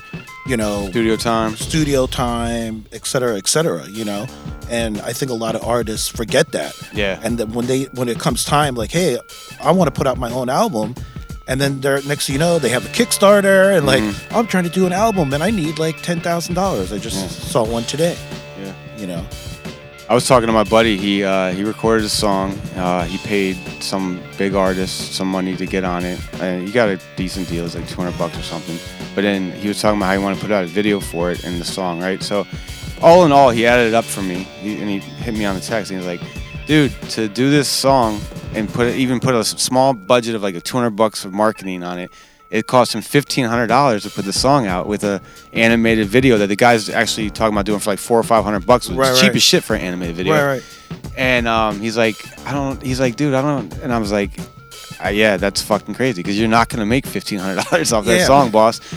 well, because it, it doesn't make sense. Like you're making a an animated video, Mm. to you're not making money off the video. Mm-hmm. Right. You're just promoting an MP3 file, Yeah. you know, or a digital Yeah. file. I mean, Yeah. you're not, you know, So that's got- worth 99 cents. it's very iTunes. hard for artists independently to um, make the money unless they're out there touring and getting it and you know getting the buzz. There are artists that do it and they have. Uh, everybody seems to who comes up off the indie scene seems to have a fine-tuned way of taking the old model and you know or in some new new technology and popping off. I remember when Logic came out. He came out at a perfect time before Def Jam and all that stuff like with his stuff. He was blowing up on YouTube, and he had uh, his label. The way that they were doing it, uh, I'm not gonna get into it, but they took advantage of the system very nicely. And Right, I'm not, right. you know, not even mad. It's a very capitalistic approach, and Sure. it blew, it blew him up like like independently. Everybody knew about it. It was on the front page of YouTube and all that stuff. Then you know certain things happen where YouTube shuts that down, and then it's on to the next thing. And then Right. next artist is figuring out like there's so there's maybe blockchain could be something that you know an artist can use as a platform to pop off, you know. Yeah, know. yeah, and I see that happening already. I mean, even just a couple of tweets that I've had done with you know between Jay Skrilla, you know, with uh, your D, you know, uh, the DJ Pepe stuff and Mm-hmm. other stuff like that. Like just even anything that's like hashtag like blockchain.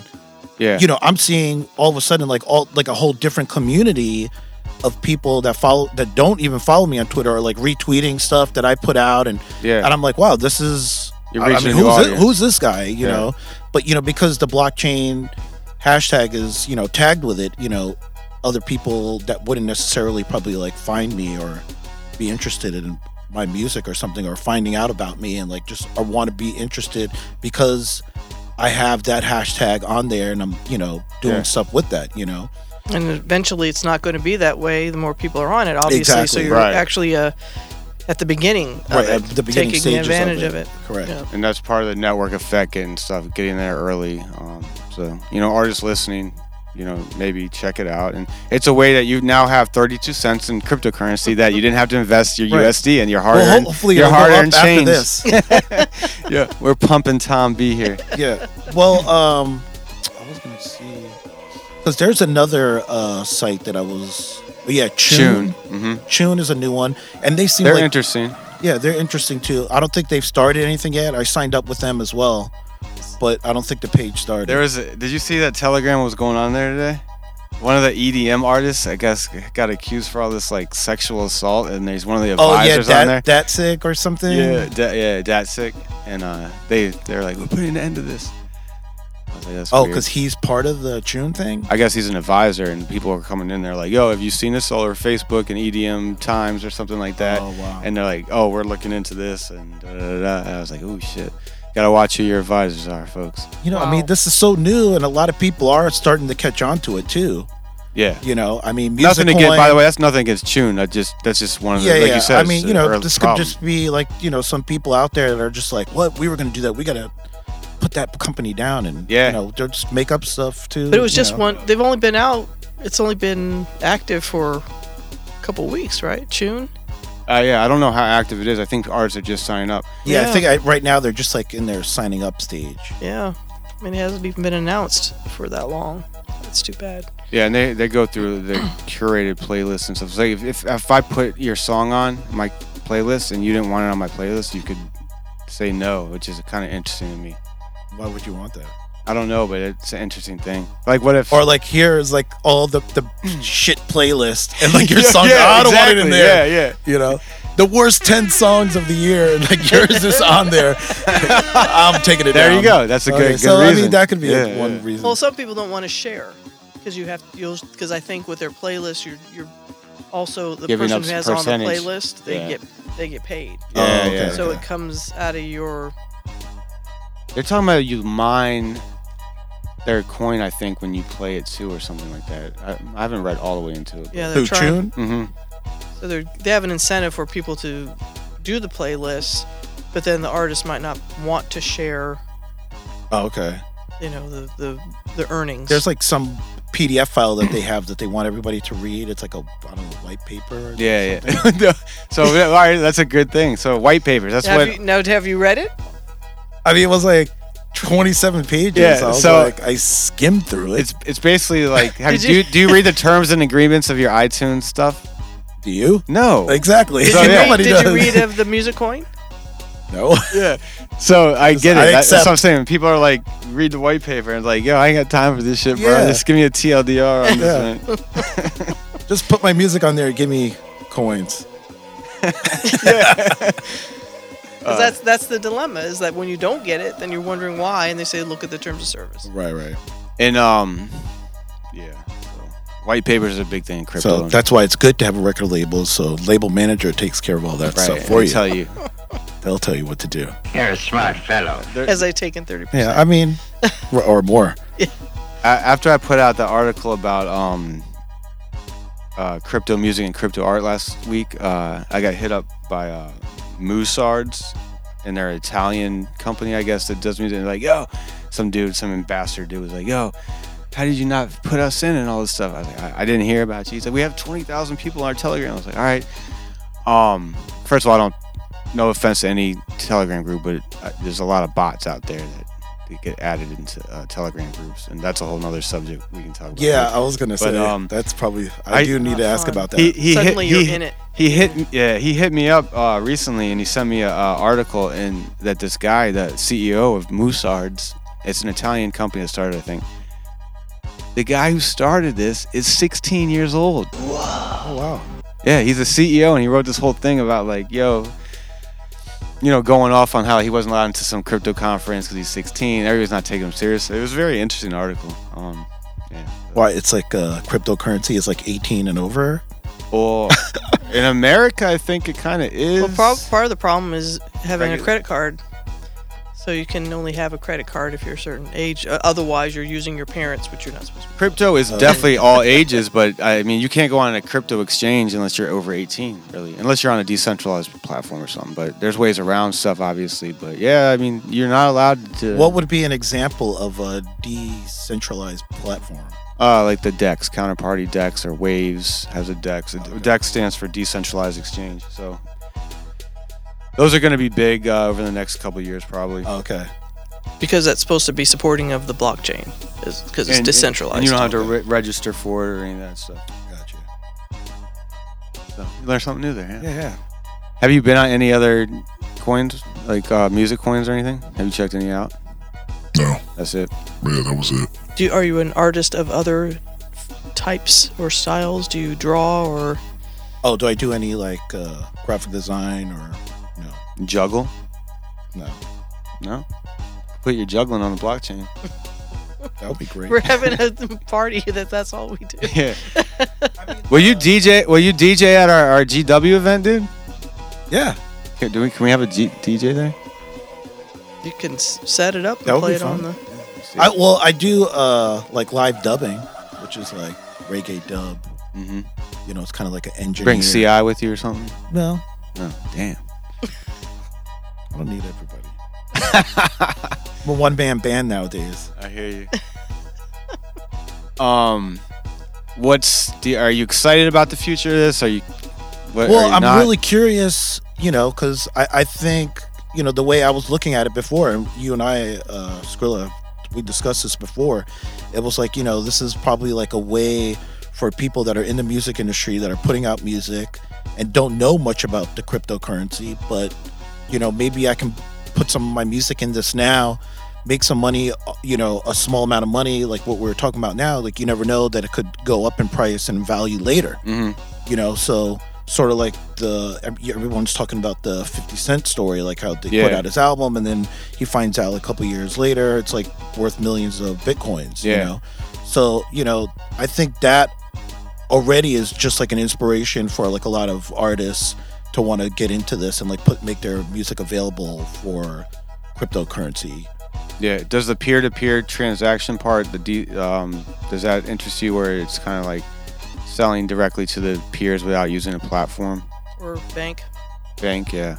Um, it. I mean, it, it's it's fine if like that's the only one I'm you you know if I'm working with. But if you're working with like twenty or fifty different ser- providers or services, you know, then it's like that's when things start getting like okay, A little hairy, a You know, of work just keeping how up do with your wallets and stuff. you know, and and it's uh it's kind of like the same way like when you're dealing with a distributor. Like we have like a digital distributor that distributes our music to like all the digital download sites like iTunes and TrackSource and Beatport, et cetera, et cetera. Mm. You know, if I had to do that on my own and like deal with all those, you know, if I was just uploading to like let's say TrackSource or just Beatport, like I can handle like two download sites like that, you know. Right. But when you start adding like all these other sites that you never even heard of in foreign countries and different places, it's Yeah. like, all right, you guys do that and So it, take sou- your it cut. sounds like there's a, uh, There's a market for a third party. yeah, somebody can There- come I in mean, and there third may- party the you know, blockchain now and just get back be. to square one. you know, hey, we'll have your music ready on every, you know, on all the different, you know, sites that's out there like Music Coin and Choon. Those are the only two I actually have heard of. Okay. Yeah, there's there a bunch more? of yeah. Ujo. Voice. Um, I don't know. There's a bunch of others. Uh, I don't have them on the top of my head right now. Some of them have already gone by the wayside, though. Yeah. Opus. Yeah, I Um, haven't even, I haven't even heard of Last FM token or token, not Last FM, token.fm. So speaking of these other ones, you know, you actually recommended that I put it out on uh, MusicCoin. Is there a reason why you mentioned MusicCoin o- 'Cause over it- the other guys that you're mentioning now? Because I'd used it before and it was easy. Okay. Yeah. Um, so So do you have your music anywhere else besides MusicCoin? um, DJ Pepe uh, controls some of my music. So he he has he he beats me around and takes some of my music Oh, sometimes okay. and puts it in his playlist. So Takes his money. Poor Skrilla. Yeah, and uh, I have it on Token FM. That's uh, I use Counterparty for that, and uh, you can get my Gorilla Glue mixtape and Silk Road album on that. But the platform, like we were talking with Tatiana earlier in the interview, is uh, still kind of it's there, but it's not been totally released, mark mass marketed. It's there. People are signed up. People are not using it so much though yet. I don't think, but hopefully they will. Um, and then I got some ideas of stuff that I'm kind of working towards. So uh, a question that you just about something you just mentioned, counterparty. Yeah. So what is it? What is it? What does that mean? it's a second layer on Bitcoin. It's a protocol layer. Basically, you create a token. It's very easy to make. Like, if I was going to show somebody how to make a token, I would show them like uh, out of any cryptocurrency. I would say go download like on your mobile phone, download Indie Square, and you would need some XCP, which uh, probably the hardest part nowadays to get because you have to get it from exchange. You need Bitcoin to get it. da, da, It's da. counterparty's currency. Counterparty is XCP. So yeah, the, Well, the reason why I brought it up because you mentioned that you had to go through your counterparty to get your music from. What is it, Token FM or something? Yeah, so I, t- I had to create the token, and then that token kind of gives access to the music and uh, chat rooms and some other stuff on that. Um, Is this like Crypto 101? Yeah, I mean, I, in fact, anybody listening can look. I wrote an article called "How to Make a Token Using Counterparties" on Hacker Noon, and uh, you can check it out. It's a little old now, so the prices Was are a that the one that I found the other day? Yeah. Okay. You yeah. found an old Reddit post of mine too Yeah, about yeah. how to like from like three years ago where I was like, how do I sell my music for Bitcoin? Like, Yeah, yeah, yeah. That was kind of cool. I forgot about that. That Well, was like that's my first exactly Reddit what I googled, you know, and that came up. that's crazy. Yeah, I mean, I was like, I just found this article that you wrote like three years ago. Like, Yeah. I wasn't looking up anything that you've done. That was Just- wild. Yeah. I was like, this guy knows what he's talking about. Nah, I don't. we I gotta don't know listen to shit. Don't anybody listen to me. Cynthia knows it all. Yeah, but that's that is the weird thing about the internet is you, especially when you're looking up information, especially about blockchain, I think, or the mm-hmm. cryptocurrency, is you have to pay attention to the dates. You have to pay attention to who's, who's writing it. Yeah. Because things change so quickly, and you'll find that everything in there has either doesn't exist anymore. Right. You're not getting what you think you're getting. So pay, pay you really have to pay attention because it's in so many different places now. Right. You have to pay attention. You go to attention to GitHub the, the and you go to Reddit and then you go to Medium and all these different sources. Yeah, it's still a very technical thing. Um, that's the thing. Like the user experience has to get better. But if people start adopting crypto as something where they're, you know, using, uh, then they'll have it. and It'll be easier. Like I have XCP, so it's easy for me to create a token. Like I used when when XCP was worth like nothing, I used to just sit on the shitter and create tokens. Like is, like it's like squatting domains. Is that what you call them shit tokens? I never put that together, but maybe subconsciously, yeah. But um, it's very easy to create, and then you can, you know, figure out things to do with it. It's like you know the trading cards, and the, you know, then uh, Joe Looney helped create the utility of uh, adding the music stuff, and we use SoundCloud for that. Um, you know, one day it might not work though. So like the promise is not that you're getting the music. The promise is that you own a fucking token, and I'm gonna hopefully give you access. Like that's kind of the issues that we're all dealing with on that end. So what if you wanted to use like let's say like a album cover art, Yeah, you know, I, and have that as like a trading card yeah, with, you know, yeah. with the song that comes along with it, you know, with uh, with crypto. That, that's what DJ Pepe is. Okay. And uh, I think there's gonna be a lot more of that style of things coming on. And uh, a cool thing too to me is that there's no like we're in the day and age of gifs and memes and shit. Right. It's like very big, especially in the crypto world.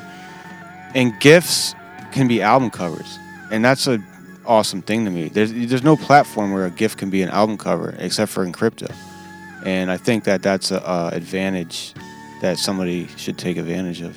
Right. I, I agree. Yeah, it's kind of there, you know, like with the rare Pepe stuff, but um, you know, that's still very niche, and uh, you know, I think I've given away or sold, I don't know, maybe like ninety or hundred of the DJ Pepes. So. You gave me two. I give you two. Yeah. No, I gave you one DJ Pepe. Oh, Pepe. no, you gave me one Pepe. and I gave you one other one, I think.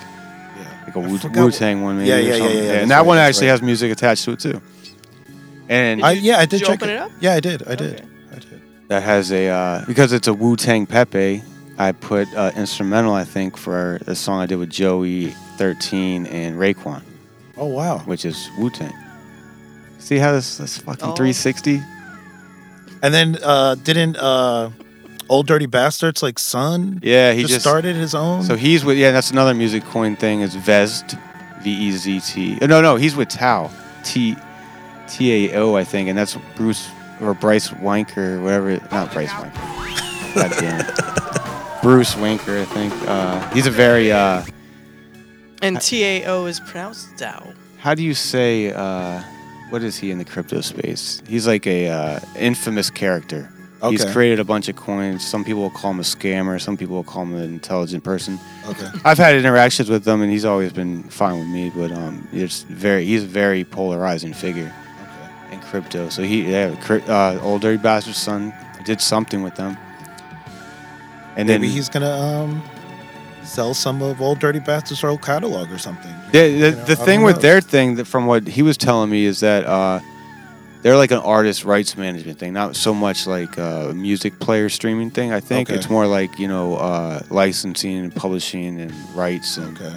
That's what he's going for. Which there's other coins trying to do that too. And that's yeah, thinking now like Vezt, Viberate. There's a bunch of Oh. music coins out there. Uh, like Viberate, we covered one time in our podcast, and they're they were they're th- why why were we talking about them? Can't remember. It was a. There Then- just a series of DJs who were doing coins.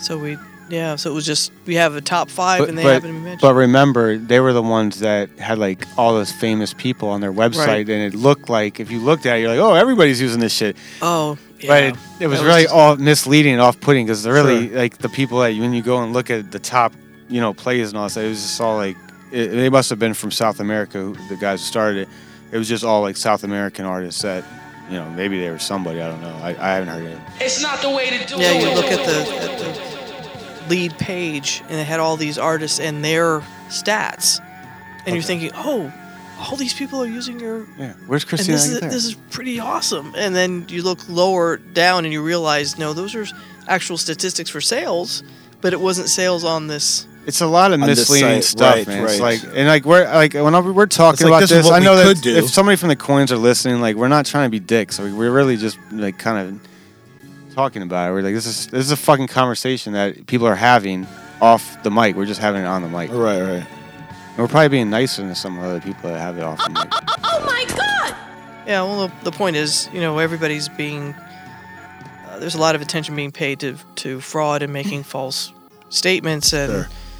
You know, if we see something, we want to draw people t- attention to it because there's nothing worse than not only are we talking about something. Yeah, we're then not trying to pump some shit. Well, it's definitely Yeah. misleading if you don't know about it either. Yeah. You know, I mean, I would probably like fall for something like that if I didn't know anybody. Exactly. You know? I got And a lot of friends that- successful, that that's have why- fallen for shit coins, man. Like literally, like I, one of my friends, uh, he uh, he bought some coin called DAR, and it's some like lending coin where it's like this total pyramid scheme. And uh, you know, he bought it. I think it was like a hundred dollars or something. It's worth thirty cents now. And I told him, I was like, dude, no, no, no. Right, And, right. uh, but they everybody thinks that they're getting in on this pyramid thing and they're not at the top of it yet. But almost everybody I know has gotten into one of these BitConnects.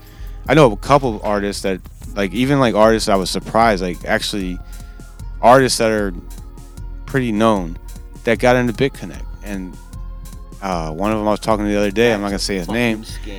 And yeah, he was like, "Yeah, I was in that shit for a year." Fuck Trevin. Uh, all this stuff. I was like, I was just surprised that he even knew about that because he, you know, I, I he didn't know a whole lot about cryptocurrency, but he knew about BitConnect and people got sold on that idea. Like Right. YouTubers were pumping it, all this stuff, and that was just a obvious pyramid scheme. I mean, it was, It's not the way to do it. What do you think that Google's not allowing advertising for I think- cryptocurrency anymore?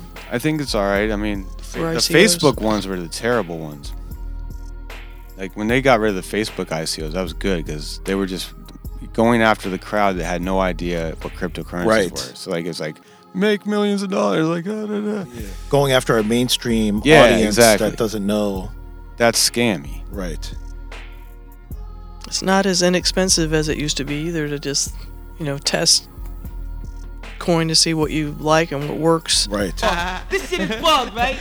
And I've been sending counterparty transactions the past month for like one cent, two cents, and getting in the first, second, or third block, which means that it sends within 10, 20, or 30 minutes for one or two cents transactions, which is cheaper than any other method. So it takes 30, 20 to 30 minutes to actually go It could take you 10 minutes, could take you 30. Yeah. But that's not, you know, over when Bitcoin it was on its bull run last year, it was, you know, some transactions like $10 and stuff because Bitcoin was worth like close to $18,000, $19,000. Right, right. And then people are transacting a lot on the chain. And there was a lot of spam going on where uh, there's a lot of forks going on in this world. And this is a whole nother subject. But basically, uh, I have a theory that I didn't make up, uh, but I the, out of all the theories I kind of believe is like the Bitcoin Cash guys were kind of spamming the network a little bit, and you can DDoS it. And, Create, some, create the delay. yeah, and then it costs more. The, DDoS mi- it. and the miners can pick which transactions are more expensive to mine and all that stuff. So it's a lot of political stuff. Um, so we're still in this like you know experimental stage, like with all this. Sure. Do you Me think? too. Yeah. Great fucking talking to you, Tom. Great fucking having me here. Do you have anything to plug before we get out of here? Uh, not not right now. Do you want to plug your mo- music coin page? See if we I can don't, get, get you don't- to you know, I was thinking, I'm like, what is the? I don't know the link. The, the look up address. look up Thomas Blondet Rhythm and Culture on Music Coin. Let's let's get him past thirty two cents, guys. We're gonna get him to a dollar thirty two by the time. Yeah, this do they podcast have? comes I out. don't even think they have an app. Like you got to do it from like their website. Oh, I don't even know. Yeah, apps are important.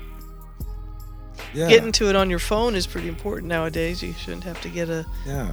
desktop or laptop to get to your money. I mean, I have uh, you know a lot of questions too about just cryptocurrency in general too. You know, like what? Um, you know how you know once I have these coins and stuff that I'm generating on, let's say, music coin. You know, I, I know we keep this you know bringing up music coin a lot, but like, what do I do with that then? You know, do I cash out from them? Can I bring it from here, from music coin to another wallet, or you know, I mean, I don't even know how all that works. I just you know. You, uh, I think Music Coin is the coin, is the currency for their platform. So you can, if you want to play other songs, I think that they'll take your Music Coin because it costs Music if, Coin to I, listen if to. I play like another song on their site, Yeah, so think of it like uh, in Roblox, is which or Minecraft or something. If you're buying like skins or upgrades, you're buying that token in that game. It's an in-game, in-game currency. Right. It's the same, same thing, but the only difference is that you can then sell it on a secondary market. Uh, so Music Coin is on a few different exchanges. So if you wanted to cash it out, then you could get Bitcoin for it, or So- Litecoin or Ethereum, and then you could Then you bring it then you could bring it to USD or not, or you can just speculate Right. on a different currency. So, the, the, what we have always talked about is that you don't have to spend money to get crypto if you're an artist, eh, because all you gotta do is sell your product for it. Now it's not totally easy, but you know the music coin was easy for you. It's yeah, yeah. Sell some stuff and then you don't have to invest any money. So basically, right now, I guess the way that it works, it's really catered to just like other musicians and other artists that have stuff on there. So if I was like, you know, like a regular person that wants, hey, I want to hear some, mu- you know, music. Yeah. I sign up on MusicCoin, but it seems I like it's more, it's think- not really there available for like listeners. It's more for artists. I, I think it's there for listeners. Like, again, I'm not totally familiar with their platform, but um, I think what the idea would be is that the listener can listen on a per play basis. They don't have to sign up at 9.99 and listen for a month. You know, Right. type shit Okay, like okay, that. okay. Um, that's so that's an advantage. So if you find Music Coin at a you know takes a dip in the market, you might want to be like, oh, I'll buy ten thousand of these real quick, hold five thousand for my plays, and the other five thousand I'll sell a double. So basically, you get your music for free. So there's like that type of thinking I think that the consumer could go for. So but you- then again, you got you're only listening to artists that are probably pretty indie or pretty niche on Yeah, there. yeah, it's yeah. not like you're gonna get Snoop Dogg and uh, you know Wiz Khalifa and stuff like that. Well, you know, because when I first put up that uh, that song on there, you know, a couple people commented. I think like you could see how much you make from plays, and then some people actually give you tokens. Yeah, they tip you, right? Yeah, so I guess that's like a tip. So is that like money that they've generated from their plays, and then now they're handing it Oh, over? They're giving it so- to you or something? So music coin can be mined too. It's like an Ethereum thing. So I guess there's miners out there too that earn it. So maybe they're tipping you too. Like everybody's trying to, in the early stages, people are trying to Right. bump their market up and bump the whole network effect up. So people are going to try to, just like Bitcoin in the early days, a lot of people would tip it and throw it around and hold up signs on Sports Center with their address, and people would just send it there to get publicity. And oh shit, I got twenty thousand dollars in Bitcoin by holding the sign up on Sports Center, stuff like that. So like, Right, it's like people want to pump their Pump and dump. yeah, I mean that's part of it. No lies about that. But then there's also community building because if it doesn't seem as if anybody else is on MusicCoin as an example or any other thing, then everybody loses because you're supposed to be the the intent is that this is community based and communities help to support the artist or support whatever is going on and if that is not successful it's really going to be hard Right. Mm-hmm. Yeah. Yeah so you can and you definitely start noticing personalities in all of these platforms I'm personally interested in the rarity, rare, limited digital art and music. I think that's that's where I like about what blockchain can be because at least with XCP and Counterparty we were talking about, you can lock your token up and that issuance is it. So you provably have made it such and such. So if like Topps issues a baseball card, I was a huge baseball card collector as a kid. I used to remember like the 1972 series. Um, the later series that came out was it came out only in August and was less collected and stuff like that. You know, it was, it was rare. But you know, nowadays, if you had it on a blockchain, you could see how rare it is. But nobody really knew how rare it was. So what exactly does uh, rare mean? it's like would be like a Limited. limited So like limited Limited edition. Okay. Like I the- felt like maybe it was like a different term that was used in the crypto community No, or something. Straight rareness. Okay. So like if you put out like a 45 and you got 100 copies, that's it you could Right. say I got 100 copies. This is what I'm selling. But you could be like, ah, fuck this, sold out. I want some more money. I'm gonna print about another 100. Right. But with this, if you it's attach really it, rare because you can't make more of it. Right. Well, it shows you like that that token, that hash that you bought is that's it. You, you can't you can't make more of it. So like people would easily like I like that idea. So you know, and then there's there's there's that's the main reason that Which I is kind of the like uh, an artist that's you know writes down here's One three of of a hundred or Mhm. something. You know.